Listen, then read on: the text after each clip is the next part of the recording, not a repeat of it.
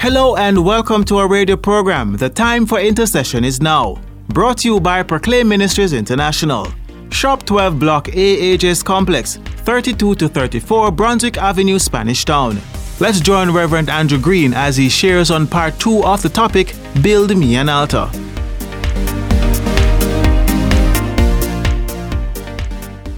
Welcome back to our program. As we started our discourse last week, we were looking on Build Me an Altar we took some time to look on the altar of the Lord and the relevance to the altar of the Lord. One thing that stood out from that presentation last week is that great battles are fought at the altar. Great battles, we experience them right there at the altar of the Lord. We want to look this week on our topic, uh, the wicked altar that is speaking. The wicked altar that is speaking. So we are now realizing that there are two basic type of altars: the altar of the Lord and the altar of the wicked. Now, witchcraft is a demonic system designed to destroy mankind. And if you search through scriptures, you will find this from Genesis right back to Revelation. It's there. So it's a demonic system that is designed to destroy mankind. Now, we have been attempting to destroy the wicked altar as a church without raising up the altar of the Lord. Without raising up the altar of the Lord. Once this is done like this, we're going to find that it causes the altar of the wicked to continue being raised. So when we have an open heaven, theirs is closed. When theirs is open, it means that ours is closed. And it would seem as if, it's not like that, but it would seem as if most of the time ours is closed. So it's the open heaven that actually empowers the altar. So we are looking on the wicked altar. Let's look on an overview of the wicked altar. Now, let's first of all define the term wicked altar. Now, by definition, the wicked altar is what the Bible classified as a ritual pit. And we realize that the ritual pit is supervised by a practitioner of darkness, which spend time there, are skilled in that area to conjure up spirits from the spirit world or the underworld. Now, there are several reasons why they would want to bring these spirits to surface. Again, all of this is biblically based. The one such reason is to bring up the spirit that would be named, the spirit that is qualified for the assignment, that whomever is seeking them out, or if they're going to do an assignment for themselves, they would now call up the given spirit that is qualified. Another reason for conjuring up spirits from the underworld is to do great evil. To do great evil and it works through the altar. Second Kings 21 6 and also Second Chronicles 33 verse 6. We also realize another main reason why the demons are called up at the altar is to ask the dead about the destiny of the living.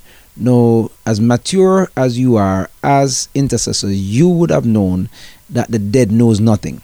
Scripture tells us that the dead knows nothing. So it's a masquerading spirit, a familiar spirit that will be actually operating, but they will call upon the dead to get some information about man's future. They also spend some time at the wicked altar seeking for strategies. Seeking for strategies. The book of Isaiah 19, verses 3 brings this to us. So they also spend time at the altar gazing at the stars to predict the future, likewise. So, two ways in which they try to peep into the future by stargazing and also calling upon the dead. Stargazing, we find this in the book of Isaiah 47, verse 15. Now, the altar is a key access point to the spirit world for those who are practicing on that side. Now, we are forbidden in the scripture as intercessors to be dabbling in darkness. So we should not be taking on any of these practices. When you go through the scriptures, especially Deuteronomy 27 and 28, there are warnings in it for us as intercessors that if we participate in it, automatically we're going to attract the, the curse of the law coming upon us as individuals. So the altar is a key place where we gain access to the spirit world. Now, from the wicked altar, as we note, it depicts individuals, marriages, families, businesses, ministries in the kingdom of darkness. Their agents or the practitioner of darkness. They try their best to manipulate these persons at the altar. The main focus is to alter their destiny. No, they will try to change the course of these persons' destiny because they are vulnerable. That means they don't have the firewall around them or they will try to establish satanic prayers against the vulnerable likewise. They will create satanic problems which act as a doorway, and these doorways now will give access to the demons to those who are vulnerable. And also, they will make satanic decisions which now cause the vulnerable to be judged. And they will judge and they will stand before the Lord accusing these persons because somewhere in that, that person's life they might have a breach that, that they are not aware of. And when we look on one such person, we look on Joshua, the high priest nation of Israel was just coming out of captivity. The priesthood was being restored, and he was about to be consecrated to go back into the office when the accuser came up. It was not Joshua himself that was being accused, it was the office that became corrupt because they were worshiping idols before going into captivity. So he was judged, being judged for the office that he was in. So as a result of this, the enemy can pass judgment against those who are vulnerable. In the book of Second Corinthians 2 11, it tells us, We should not be outwitted by Satan. We are not ignorant of his designs. We are not ignorant of his designs. In the King James Version, it says, We are not ignorant of the devil's schemes or his plots that he has set aside for the individuals. Let's now look on the cycle of the wicked altar. The wicked altar demands blood in order to speak, it demands blood. The blood that it demands is in three parts the practitioner themselves, oftentimes they have to cut themselves and drink of their own blood. Or an animal is killed and they have to use the blood, whether to drink or carry out whatever rituals they are doing. And also, a human sacrifice is demanded from time to time to make sure that the altar is able to manifest. The altar will not manifest without the blood. So the blood has to be shed one way or the other. Now, we realize also that the practitioner of darkness is looked upon as an expert. This person oftentimes will own and also operate their personal altar and what we call a religious object. In witchcraft, there's what they call the voodoo doll, a doll that is representing the individual or a group of persons and they have pressure points that they will use pins to stick into the doll. So the practitioner of darkness is is a person that is qualified according to the standards of the kingdom of darkness, and he's able to supply the needs of the client as they come. We also realize that he is an expert. He owns and operates the altar stated earlier, but also monetary payment is made to the practitioner of darkness in order to reinforce the spiritual contract. So whomever goes to the, the practitioner, they are actually going to make a contract. They forge a contract by that discussion. Now remember, a written contract cannot come in place unless you have a verbal one. So the verbal contract is established and the money that is given over now becomes the key in signing off on that contract. We also realize that the practitioner of darkness, as the persons look up to them, these persons they will now go ahead once the thing is agreed on. They will now go ahead to contact the spirit world for the task to be fulfilled. They will go ahead and do their little rituals and contact the spirit world for the task to be fulfilled. We also note after this is done, witchcraft ceremony is also done in order to initiate and carry out the process of connecting the spirit world with mortal man. So the demons cannot do anything in the earth without a human body. So they have to work through a human body in order to do this and also to afflict the individual that they have been contracted to afflict or to harm. We also note regarding the cycle of the wicked altar, the religious object is given agency against the person that the spirits are contracted to afflict or harm from the altar that has been raised. We are now looking on the reality that persons become enslaved through the wicked altar and a religious object. They become enslaved through the wicked altar that has been raised because someone came make acts of counsel and the practitioner decided is going to carry it out and it goes on. Now there are some altars, not only money that is taken, sometimes sexual favor has to be manifested. Depends on the type of task that is being asked of by the person seeking out the consultant of the practitioner of darkness. The fourth thing we want to look on regarding the wicked altar is the interceding church breaking mankind free from such an altar. The church must be able to intercede, and that's one of the reasons why the Lord wants us to build him an altar.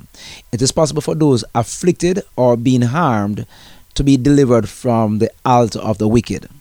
Now, the altar of the wicked is totally different from a demonic manifestation at church. And he said, Come out in the name of Jesus. This is where we have to spend quality time assaulting the kingdom of darkness at the source of the empowerment. And the source of the empowerment is right there at the altar. The strength of the strategic intercession is our ability to attack the kingdom of darkness at the source of the empowerment. Now, incantation by the practitioner of darkness activates fallen angels to act. So if it activates the fallen angels to act, we have to now make sure that we have that relationship with the Lord. That when we speak the word, the Isaiah 55 11 concept along with Hebrews 1 14 concept will manifest where the angels of the Lord will now take that word and will they run with that word to execute that word that mankind will become free. The fallen angels they carry out the bidding of the bewitching voice of the practitioner of darkness in order to enforce the torturing technique to bring the victim to the point of breaking. That means there are different methods that they will use, strategies to make sure that person is afflicted and that the task that they were commissioned to do will be fulfilled. Now, through the altar of the Lord, we can assign angels to locate the altar. So that's why I'm saying this now brings us into a high level of warfare where we're able now to ask the angel of the Lord to go and locate the altars anywhere they are geographically across the world. They are able to find them, and also the church as we pray, we are able now to see our altar being lifted up to release the fire of God. And as we release the fire of God, that the wicked altars will be wiped out. And the power of witchcraft, along with the black snake, what they use in witchcraft, or what we call the spirit of witchcraft, will also be destroyed.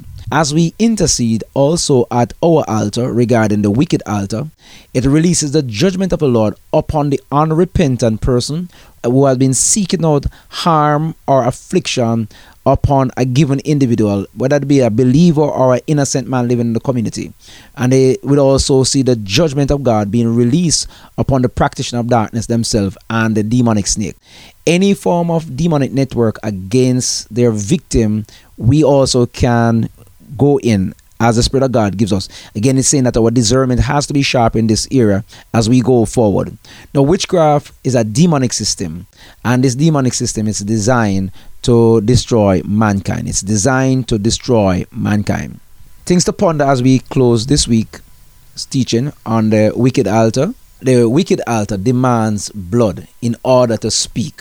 We also realize the wicked altar is a demonic system established to destroy mankind. Let us pray. Heavenly Father, we say thanks again that your word describes to us in the book of Acts 1, verse 8, that you have endued us with power from on high. And that also it tells us that the earth is your footstool. So, because of this, we stand on the authorship of your word, and we ask even now that your ministering spirits, according to the book of Hebrews 1 14, will go on an assignment now to locate all wicked altars regarding those that are afflicted within reach of my voice in the name of Jesus. And we ask that these altars, as they are located, that you will release the fire of the Lord to destroy these altars, destroying the power of witchcraft and also the spirit of witchcraft. In the name of Jesus, we release the judgment of the Lord upon every unrepentant person seeking to harm individuals in the earth realm in namely in this nation Jamaica and also to afflict others. We release the judgment of the Lord upon the practitioner of darkness. We release the judgment of the Lord upon the spirit of witchcraft and the demonic snake in the name of Jesus. Any form of demonic networking against the victims, whether it be within the body of Christ or the innocent man in our communities, we release the fire of God right now and we break the network. We declare that no weapon fashioned, forged, or shaped against us in any way will prosper prevail in Jesus' name. We invite you to join us next week for our new topic, the altar that speaks better things. Thank you for listening. I'm your host, Reverend Andrew Green. Thanks for joining us on today's edition of The Time for Intercession is Now, brought to you by Proclaim Ministries International and our kind sponsors. AJ's Wholesale and Supermarket, Credence Global Logistics, Shen Ashar Holdings, Nemar's Pharmacy and Remla Productions. The time for intercession is now is inviting interested persons to be a part of our live studio audience every first Friday at our office at Shop 12 Block A, AJ's Complex 32 to 34 Brunswick Avenue, Spanish Town. For more information, call us at 876 615 5801, WhatsApp us at 876 854 4594 or email us at proclaimministriesintl at gmail.com. Thanks for joining us on another edition of The Time for Intercession is Now.